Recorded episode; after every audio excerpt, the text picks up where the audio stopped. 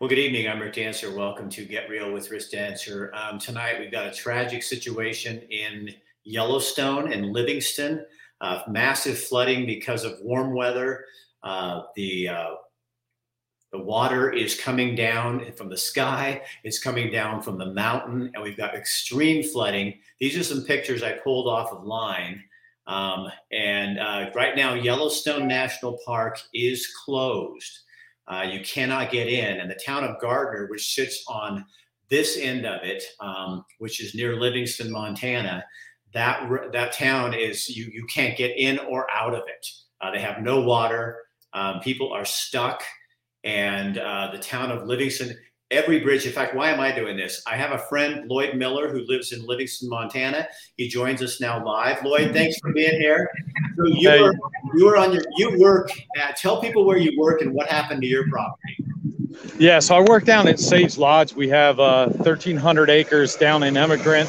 We have a mile and a quarter along the river, and the whole lower property is completely underwater. We had multiple lagoons down there, and the river just cut straight through and then it just kept coming up and piling up all morning. It happened really fast.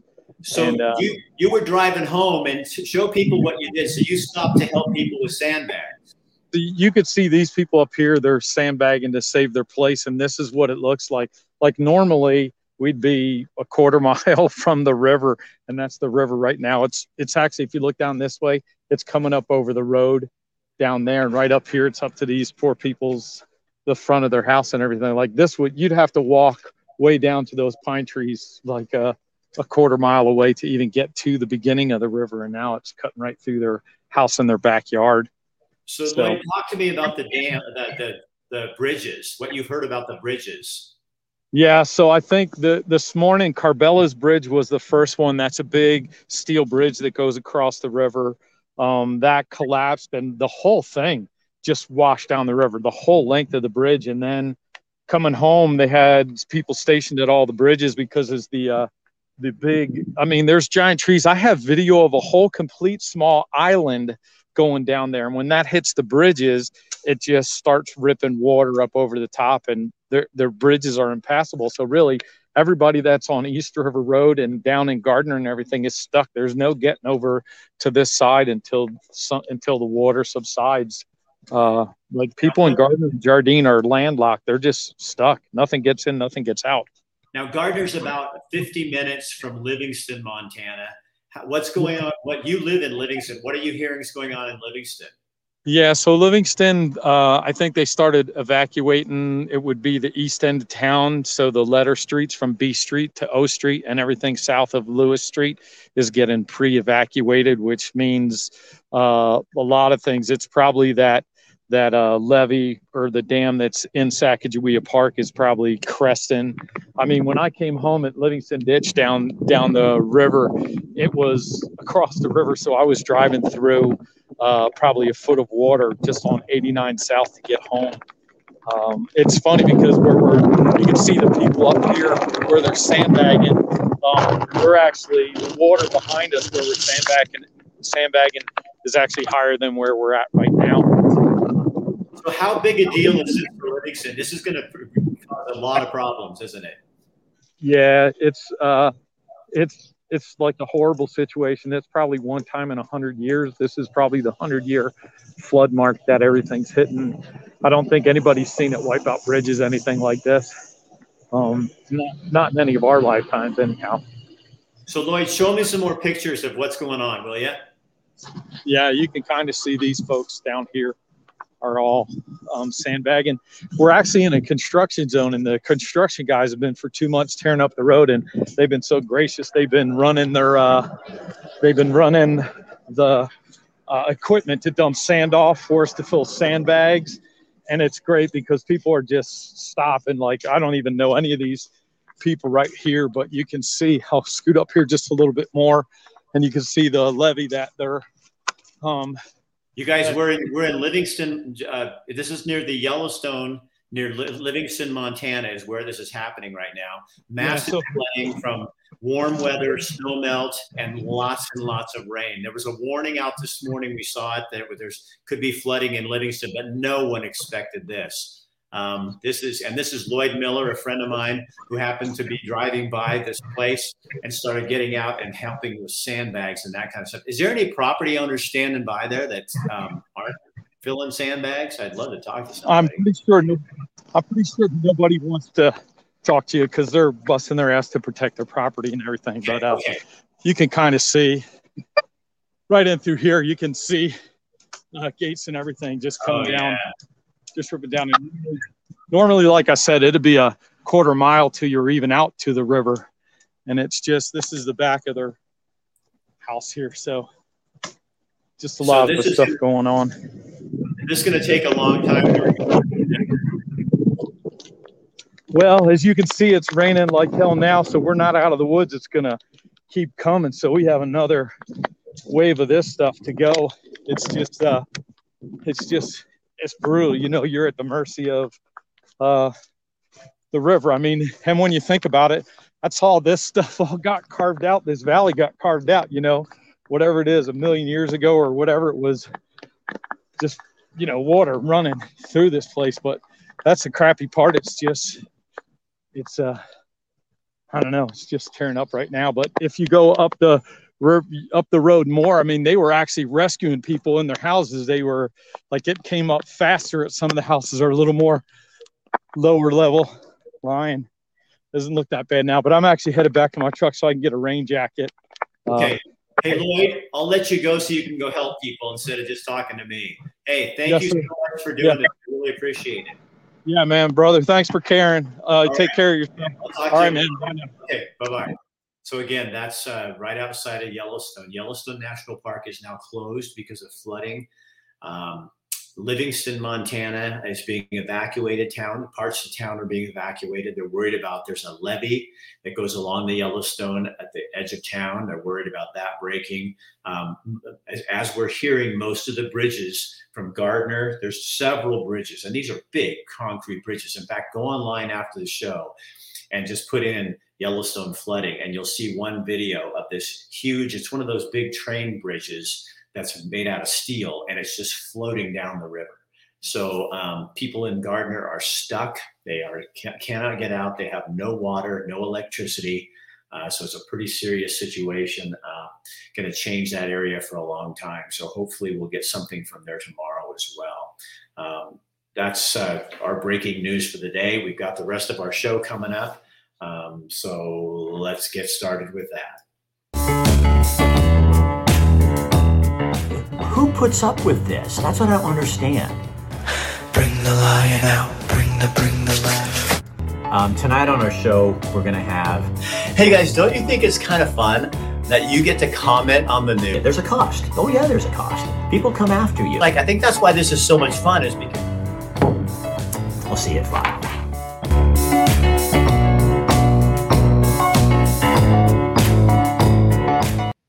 So again, a breaking news story is there's massive flooding in, uh, in Yellowstone National Park. Um, Gardiner has been isolated now. The roads are washed away, bridges are washed away.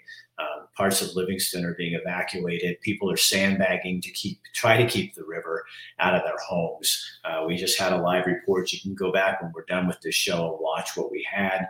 You can also go online, put in anything Livingston, Montana flooding, Yellowstone National Park flooding, and you can catch up on what's going on. But it's going to be uh, pretty devastating for people.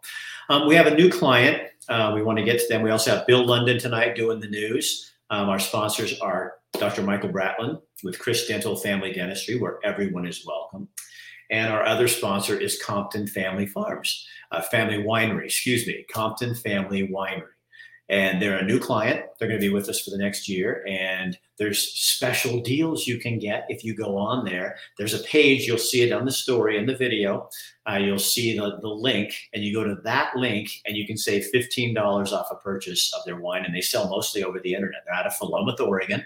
Uh, wonderful winery. Um, and you're going to hear more from the owners right now. And we're really excited because we have a new client, and it's something that you guys are going to love because Oregon is huge in wine.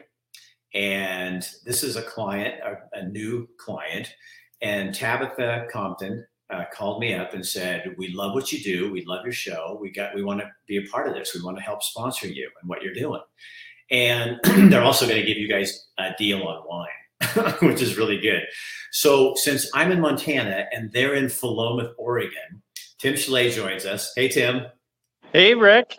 So Tim works with me. He's the one who's the brains behind the operation. Well, my wife is first brain, and then Tim, and then I'm just like the, the face that's here. But Tim has shot a bunch of video today. So Compton Family Wine, what tell, tell me a little bit more about what you saw there today.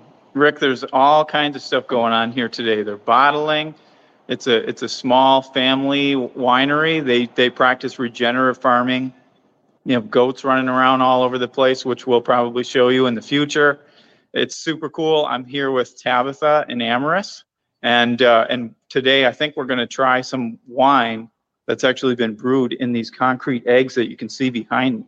Except, you know what? I I don't think that you brew wine. Ferment. You're, yeah, you're a beer you're a beer drinker like me. You said that, and I'm going. That's what I would say. Yeah, I think you ferment it, and they so everything happens in these eggs behind you. So give me Tabitha and, and Amaris. This is great. I, thanks, Tim. Hello, you guys. Hey, welcome. Hi. Yeah, thanks. Excited to be part of this. I'm so glad you guys called. So, so tell me about that egg behind you because I got to see it in person. Yeah, look at Amber. She's like, this is Carol Merrill uh, showing us the egg. So, is that what's that made out of?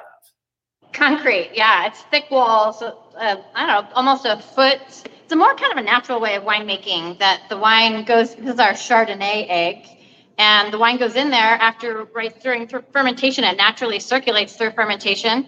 So as it settles, then it gives off some lees that settle down the side. But because of the vortex and the shape, the wine moves and it stays naturally cold because of the thick walls. Some people think there's a liner. There's actually not a liner. They've been making wine in concrete rectangular vats ever since they kind of started making wine, but the shape is new. So it's just a few years old. They, they have different sizes. Uh, this one is, both of them, these two are 275 cases is what they hold. And it, it's yeah. good fun. I, I call it, um, it, it's more user friendly of Chardonnay. I'm not a big Chardonnay drinker, but my husband and I love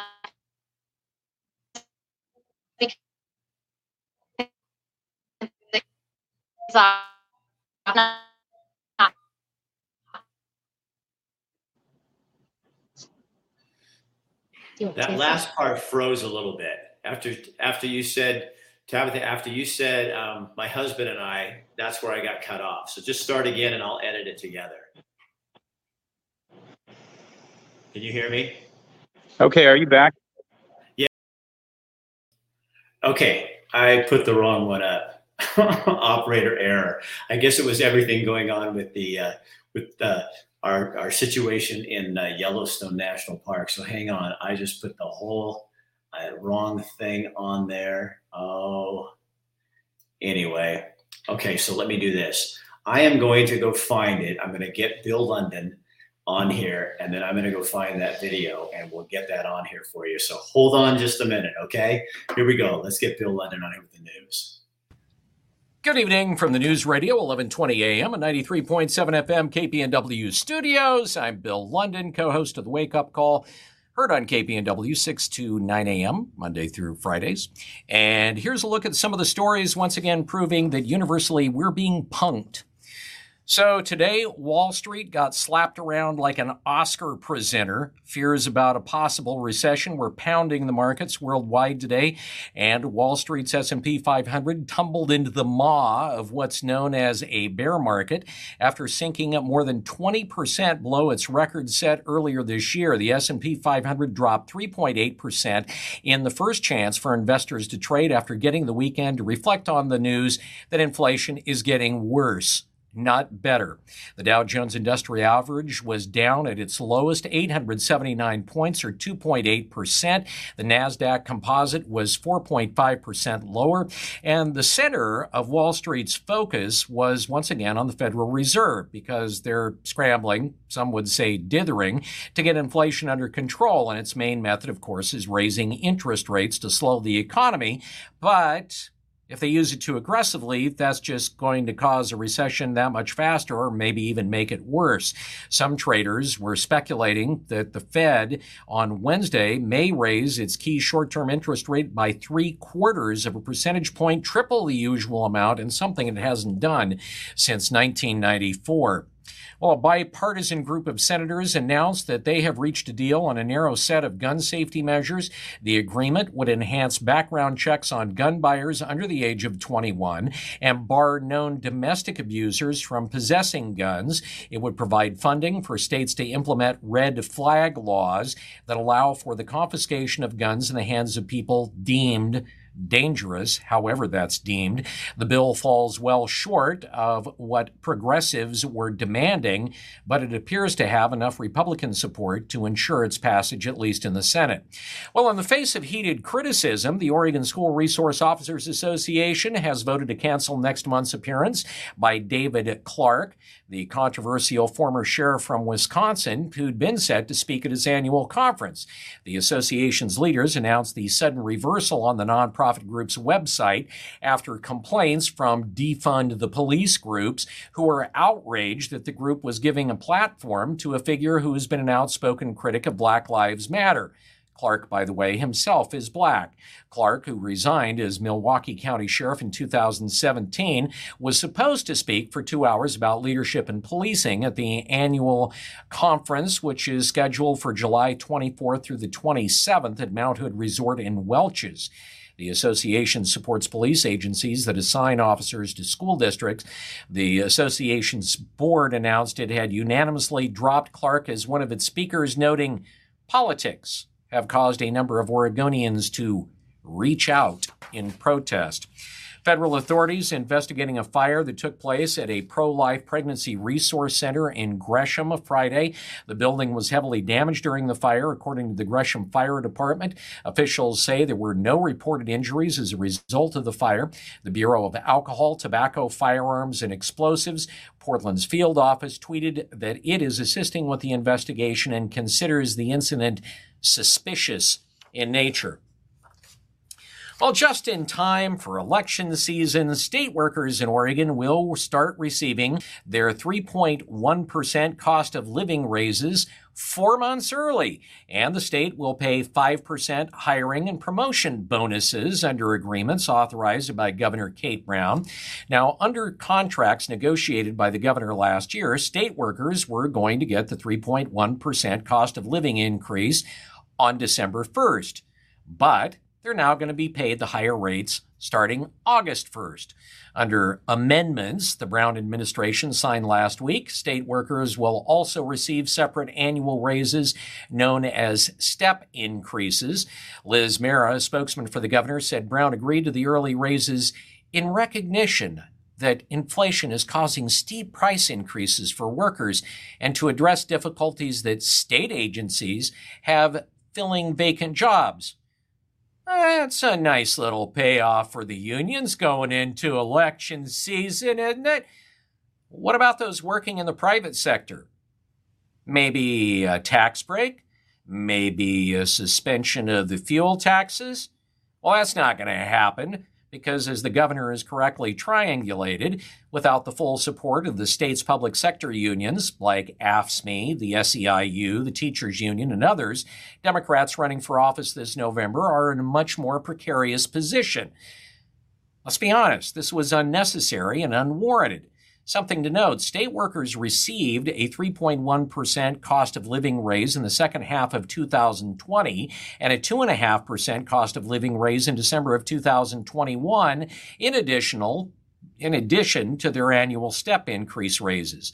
And while the private sector, the governor shut down businesses or greatly curtailed their activities, while state employees also received COVID hazard payouts of $1,500 to all state employees who worked qualifying amounts of mandatory in person hours in the first 16 months of the pandemic.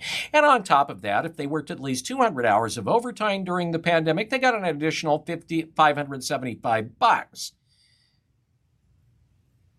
Meanwhile, the Oregon Employment Department couldn't even figure out how to cut a check. Oregon's administrative agency predicts the total price tag of the move to cost taxpayers about an extra $40 million.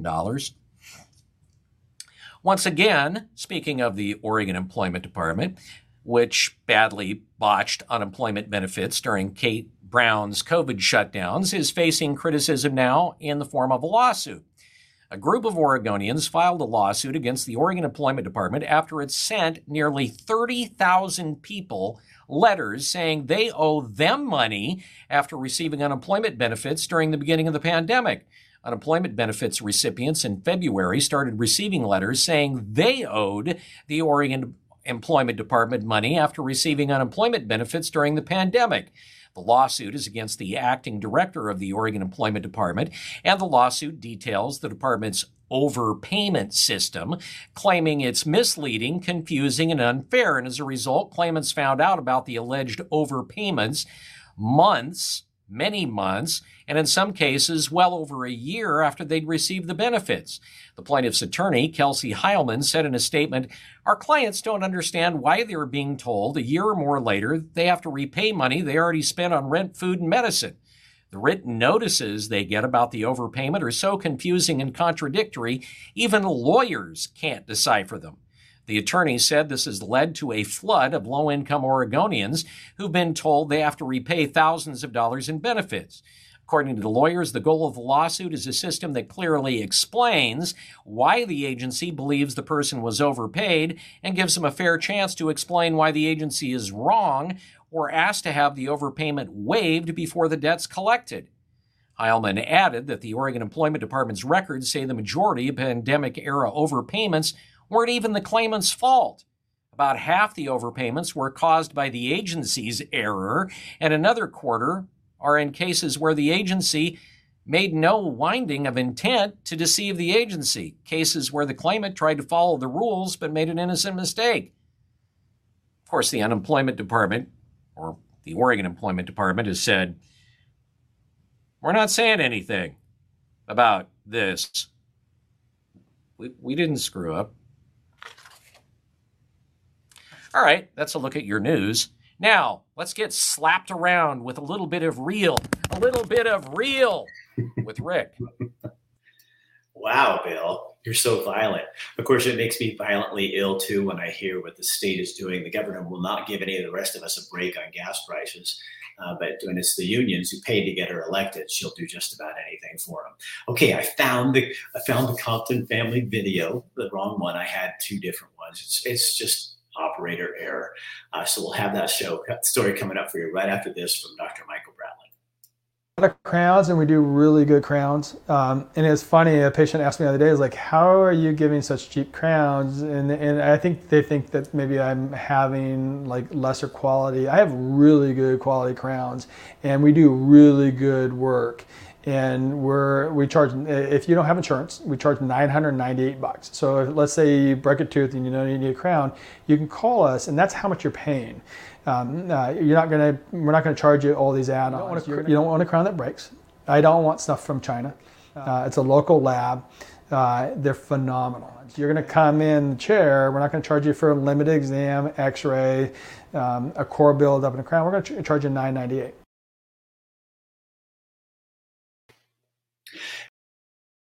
because we have a new client and it's something that you guys are going to love because Oregon is huge in wine. And this is a client, a, a new client.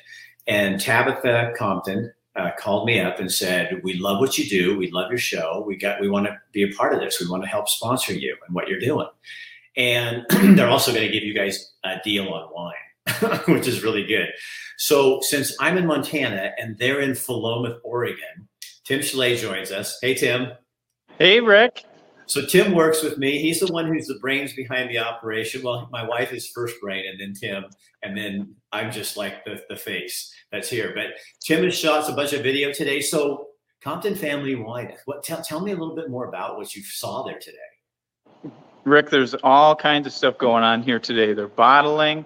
It's a it's a small family winery. They they practice regenerative farming. You know, goats running around all over the place, which we'll probably show you in the future.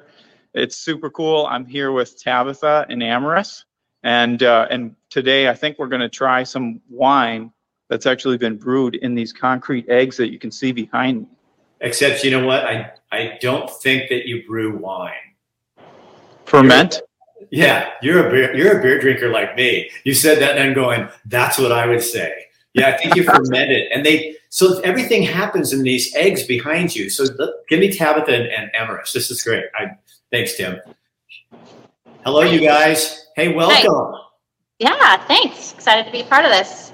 I'm so glad you guys called. So, so tell me about that egg behind you because I got to see it in person. Yeah, look at Ever. She's like, this is Carol Merrill uh, showing us the egg. So, t- is that what's that made out of? Concrete. Yeah, it's thick walls. Uh, I don't know, almost a foot. It's a more kind of a natural way of winemaking that the wine goes. This is our Chardonnay egg and the wine goes in there after right during fermentation it naturally circulates through fermentation so as it settles then it gives off some lees that settle down the side but because of the vortex and the shape the wine moves and it stays naturally cold because of the thick walls some people think there's a liner there's actually not a liner they've been making wine in concrete rectangular vats ever since they kind of started making wine, but the shape is new. So it's just a few years old. They, they have different sizes. Uh, this one is, both of them, these two are 275 cases is what they hold. And it, it's kind of fun. I, I call it um, it, it's more user friendly of Chardonnay. I'm not a big yeah. My husband and I aren't big Chardonnay drinkers, but what we like about it is it gives off more of a soft creaminess that and not a lot of oak, so it gives more of the fruit flavors in a Chardonnay. uh-uh. And then we also have another concrete egg that we do it all Pinot Noir in it too. Um, so you're at the tasting table and you you know you hear people's comments what is it they like so much about compton family wines? Oh man. Uh, people really like this for exactly what you were talking about. They don't love the oakiness of chardonnay and they like to be able to taste the grape in a totally different way. Uh, so they also really love compton family wines because of the regenerative agriculture practices and that it's a family establishment and it truly is that even with our wine club members we have one of the most loyal wine club groups of over 500 wine club members because Tabitha and Matt have been doing this for 20 years and they made this a place where people can come and be a family even throughout the last two years. People have been coming here to pick up their wine club memberships and it's just like seeing family members. It's so cool. And you guys are located right on on, on the highway right there off of in Philomath. Yeah, we're right downtown. The winery is and where we do all the production. So we have over 10,000 square feet of that we actually do all the production here. And then our vineyards are about 10 minutes south of us. So in between Eugene and Philomath. So Tabitha, why do you do this? What do you love about making wine and, and doing it the way, the regenerative way? uh, well, I, I just told somebody at the bank today, like there's a new gal working. If you, if you work and you love what you're doing, every day seems like a vacation. And I do, I love what I do. I, there's never a dull moment. I do everything from everything. Wake up in the morning, I'm out with the animals and work the tasting room. And my husband and I do too. We have some great staff, and it's really my husband and I and a couple staff members, and we are a 10,000 case winery. And it's fun because it's never a dull moment. I do our national sales, local sales, as well as our wine club. So it's always so fun. He, All of the events. Tabitha does everything and raising three teenage boys. These these two never sleep.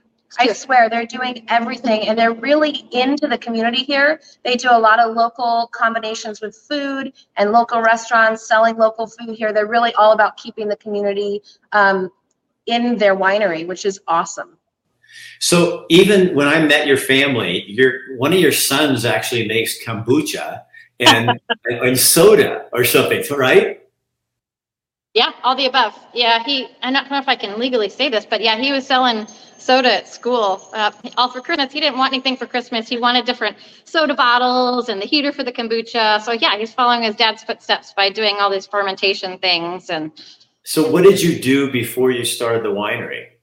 Matt and I met on a blind date, but he was brewing beer. He moved out from New Jersey and worked for Oregon State has a research vineyard, and he didn't get the job because he knew how to grow grapes. He got the job because he knew how to drive a tractor. So he's most in the farming on, on the wine side. And then I was a horse trainer, so it doesn't make sense at all. Uh, and then I started working in the winery. I was Matt and I were always kind of doing a lot of it, but we were amateur winemakers for a while. Worked for another a couple other larger wineries, and then we started the winery in 2003. So you're doing a lot of online sales, so people from all over the country can purchase your wine and get it shipped to them, right? And we have a special if for your clientele, your buddies of Rick Dancer, if you go to our website, Compton Wines forward slash Rick, there's a whole page there. If people want to get $15 off their online orders, they can do that. If they join our email, they'll get the promo code. Yeah, in the summertime, we are on ex- our expanded hours, which is Thursdays through Sundays, noon to five. And we have over 20 different wines that we have available, and we rotate what we have on pour every month. There's a little tasting fee comped if you spend $20 which is one bottle. It's pretty, their prices here are amazing, especially for the wine that they make. I always say Matt makes the best Pinot Noir in the state. That's my humble opinion. Um, he's a humble farmer, but he's an uh, incredible winemaker, and they never gouge their customers. The highest price bottle is $40, and that's an old vine, 40 year old vine Pinot Noir from 2018, and it's outstanding. So uh, it's really $15 is actually quite a nice little gift. You can get an excellent bottle of wine and save a little money there. But send people in to taste because, like she said, we have so many varieties on pour and we rotate those every month. So for $15, you get seven to nine wines to taste. And then if you buy a $20 wine, your tasting is free. Did, did Tim get to taste any oh. of it? He tasted the Chardonnay, but yeah, we could get him tasting all day and keep him here all day. Oh, there's so many. I Rick, I, I, I could hang out here for a while, but I'd have a problem getting home. yeah, you'd you'd have to get a cab ride. Okay, good. So, so, Tabitha, what are you hoping to get out of this relationship? You, me, with you, you, me, and the wine. Oh, that's okay. That's a great question. Well, I'm just excited to support you and what you're doing. Even though you moved to Montana, I support that. I love that you're reaching out to local communities and all the other businesses. I love learning about all the different things you're supporting, but also just driving people to know about us. We used to be called Spindrift Cellars in the beginning of 2020. We rebranded. So that was a difficult time to rebrand. So in being in 20 years of business and then rebranding, I feel like we're trying to get our name back out there with Compton Family Wine. So we want to invest in you and what you're doing, but also be able to share with what we have going on with our wines. All right. So um, you're located in Philomath, and it, it, has to say something about you. I think that you put your name on it now. I mean, you know what I mean? It's like, what are we going to call it? Well, you know what? We make dang good wine. Let's put our name on it. You know? All right. True. You know what I mean? I think that's a really cool thing. Well, we appreciate your support, and we love the fact that we have a winery when we open our Airbnb, I want to get your wine out here so I can have my guests when they come in. I'll have a bottle of wine that they get to have when they come to the Airbnb. Yeah, and it'll be an Oregon wine in Montana because there's not a lot of wineries in Montana.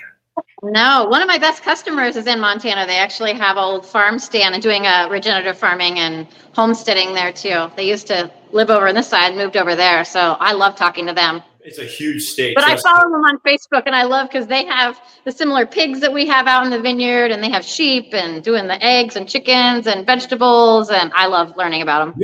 You're, you're really into that, aren't you? The regenerative farming. I mean, how, yeah. Why? Why? Um, it's kind of the old, well, it's the new old thing. So it's the way that people used to farm using less input, less tractors. You use tractors, but a lot of even the regenerative farming, they're going back to the old tractors and not the GPS tracking and such, so we can fix our own tractors because we can't get parts. So the little things, but also you're working the ground from the ground up, the soil, restoring, regenerating, regenerative farming, and getting the microbiomes in the soil healthy. So we're not actually adding a lot of inputs, are using our animals out there to do the natural manure on the ground. So yeah, there's a lot to it, but it's also just more simplifying the farming and using what we have and not utilizing more of what we can't get. Do you think that's to say that the soil is the most important thing for the good wine and good food? I mean, you know that. So soil is really huge. So that regenerative process rebuilds the soil and adds all those things back in that we've been missing for many years. And a lot of soil in America needs to be regenerated in that way. And it, it, what it tells is in the food system, and we're, we're kind of overdoing it by wanting to put the effort into our grapes, but it increases the quality of our grapes. But also, what it does in our food system is gives us more nutritious foods if we buy regenerative. And when I can't find regenerative, I do organic, but that is actually more a lot of quite a bit of inputs too. The more I've actually learned about us doing the regenerative farming. So, do you think people there's especially with all that's gone on the last couple of years that we're craving simplicity? We we want You know, I was listening to Joe Rogan this morning and he was talking about a guy who has sourdough bread because sourdough bread has less gluten in it and it has the right kind of gluten in it. And this recipe, the, the starter came from 1918. And he said, This guy sells bread like you wouldn't believe because he's going back to those. And do you think there's something inside of us that just craves that? Totally. Yeah. It's funny you should say there's a sourdough because I actually have a whole sourdough recipe because we live off sourdough and we make bread like a couple times a week from our sourdough starter. But yeah, I, I know it is. We have, uh, I bred Maremma sheepdogs and I'm trying to sell my puppies that I have. And there's so many farms out there that people are looking for dogs and different animals that they're wanting to have on their homesteading farms that you just purchased within the last couple years. So definitely. Okay. Well, gosh, this is going to be really interesting. I am so glad to have both of you here. Tim, thanks for running up there. And then we'll have some video that they shot next week. We'll be putting out there. You know, Tabitha, I think part of what we should do is you should give us little tips like that on regenerative things people can do. I'm, I'm talking business here on a live thing, but who cares? But things people yeah. can do to simplify their life. That would be, I think people would really, really resonate with that. Yeah, absolutely. Okay. All right, you guys, I'm going to uh, edit this down, talk to you guys later, and we'll see you tonight live. All right. Bye, Thanks, guys. Rick. Uh, see you guys later. All right. Simplify your lives. so I got one more final thought for you tonight. Um, I pulled this up while I was running around here. Um, you guys were watching that, but um, a couple of guys I met in Butte, Montana uh, a few weeks ago, and I cut up their interview into little pieces, and I put this out online today and I think it speaks well of what where my head is at right now. And I'm going to uh, bring that to you right here on. That's the one. No. Yeah, this one there. Progress has a price. We respect our ethnicity. We respect our history. Not all of it was right, definitely. We have the largest body of contaminated water in the United States sitting in our backyard. Are we now, whining about it? And no. No. Here's no Butte. We put a viewing stand over it and charge two bucks a head yeah. to go look you at. You get lemons, you make lemonade. Yeah, yeah, exactly. But here's the deal: there's a price to pay for progress. Would you, you agree? Got a cell phone? There you, you go. got a car? Yeah, I do. Where'd I that copper come I from? Got, oh yeah. Oh, you need copper for that, don't you? And gold that hole and silver that helped win World War One, World War Two. Oh, lead oh, for yeah. bullets and brass. Yeah, hello, Korea, Vietnam. Oh, and don't we have silicon here? Oh yeah, REC silicon. Do you REC like your silicon. cell phones? Yeah, yeah. Okay, so before you start complaining about the environment, and we live in Montana, we are the first stewards of this land. I hunt elk with my bow 14 minutes from my house on the other side of the East Ridge. We know what we have. Jim knows what we have. Our children understand what we have. But what Butte has always known is that there's a price to pay for progress.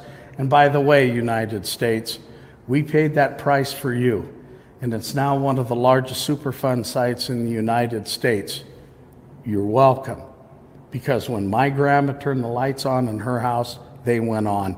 And I, Jim, last time I checked, who World War One was that us? Did we win? How of course we won. A World War Two? Of course we won. Yeah. That hole was the price you paid. You needed the metals. Environmentalists, right. I shouldn't say it like this because there are some wonderful environmentalists. Those well, we, we agree would, with a lot of things that they do. You bet. Those that you would give us a black clean. eye for that, okay, you're welcome because we paid the price for you. And by the way, we also believe in America and the Constitution and your right to hammer us into the ground because of it. Understand fully, price we paid for history is not a cultural aspect. It's a view from where you stand. And from we, where we stand, we're proud of it. Yeah. You know, we, we learned a lesson. So we're, we're, we're, cleaning up. Yeah, we're cleaning, we're cleaning up, things that happened in the past. Yeah, you can't fix. They did things in a hurry and they made mistakes. Of course they did. we did. did. But, we learned and we're cleaning things up. And so we we're know living we're, with it. Where we can be. So before you point your bony finger and say, "How dare you?" Number one tourist attraction is that Superfund site. they people That's come sad to see that it. people come to see it. They come to see it. But here's But the you deal. can learn from that. Exactly. Absolutely. And, and we teach that all the time. And we did it. Yes, we did. Yeah. Butte miners took metals out of that hill. They made that hole. And they did it prior to that with 10,000 miles worth of mine shafts. And guess what? America, you're welcome. Yeah, need a little bit more of those guys in my life. Um, I don't think I can top that with anything. Um, we need to get back to uh, it's okay to make mistakes, and it's not okay to rub it in. And I was listening to Rogan, as I said earlier this morning, and um, I disagree with a lot of things he thinks. Um, but I sat there after the show, after I listened to it, and I went, God, isn't that nice just to be able to disagree with someone in a civil, kind manner and also find things that I really do agree with him on? And, and it's not a big deal. Um, sometimes it seemed like when I was in Oregon that everything was a, was a drama. And I think we need to get past the drama and get back to living together as a culture. I'm Rick Dancer. Thank you, Compton Family Winery. Thank you, Chris Dental Family Dentistry, and also New Leaf Hyperbarics for that last video. Um, again, excuse my little snafu in the middle there, my problem. And Bill London, thank you for your news. Um, you guys share this on your page so other people see it. And don't forget, $15 off your order um, if you use that code, the Rick Dancer code on there uh, when you go on their website. All right, I'll see you tomorrow night. Um, what do we have coming up tomorrow? Elements Health Clubs. Uh, we're going to talk about health and um, oh, what is it? Restoration, getting back to the, um, after you've worked out. There's a better word for it, but that's what we're going to talk about. Then later this week, I've got somebody from Free Oregon. Ben's from Free Oregon is going to come. We're just going to talk. Uh, we got a lot of cool stuff planned for you this week. I'll talk to you later. Have a good night. Bye bye.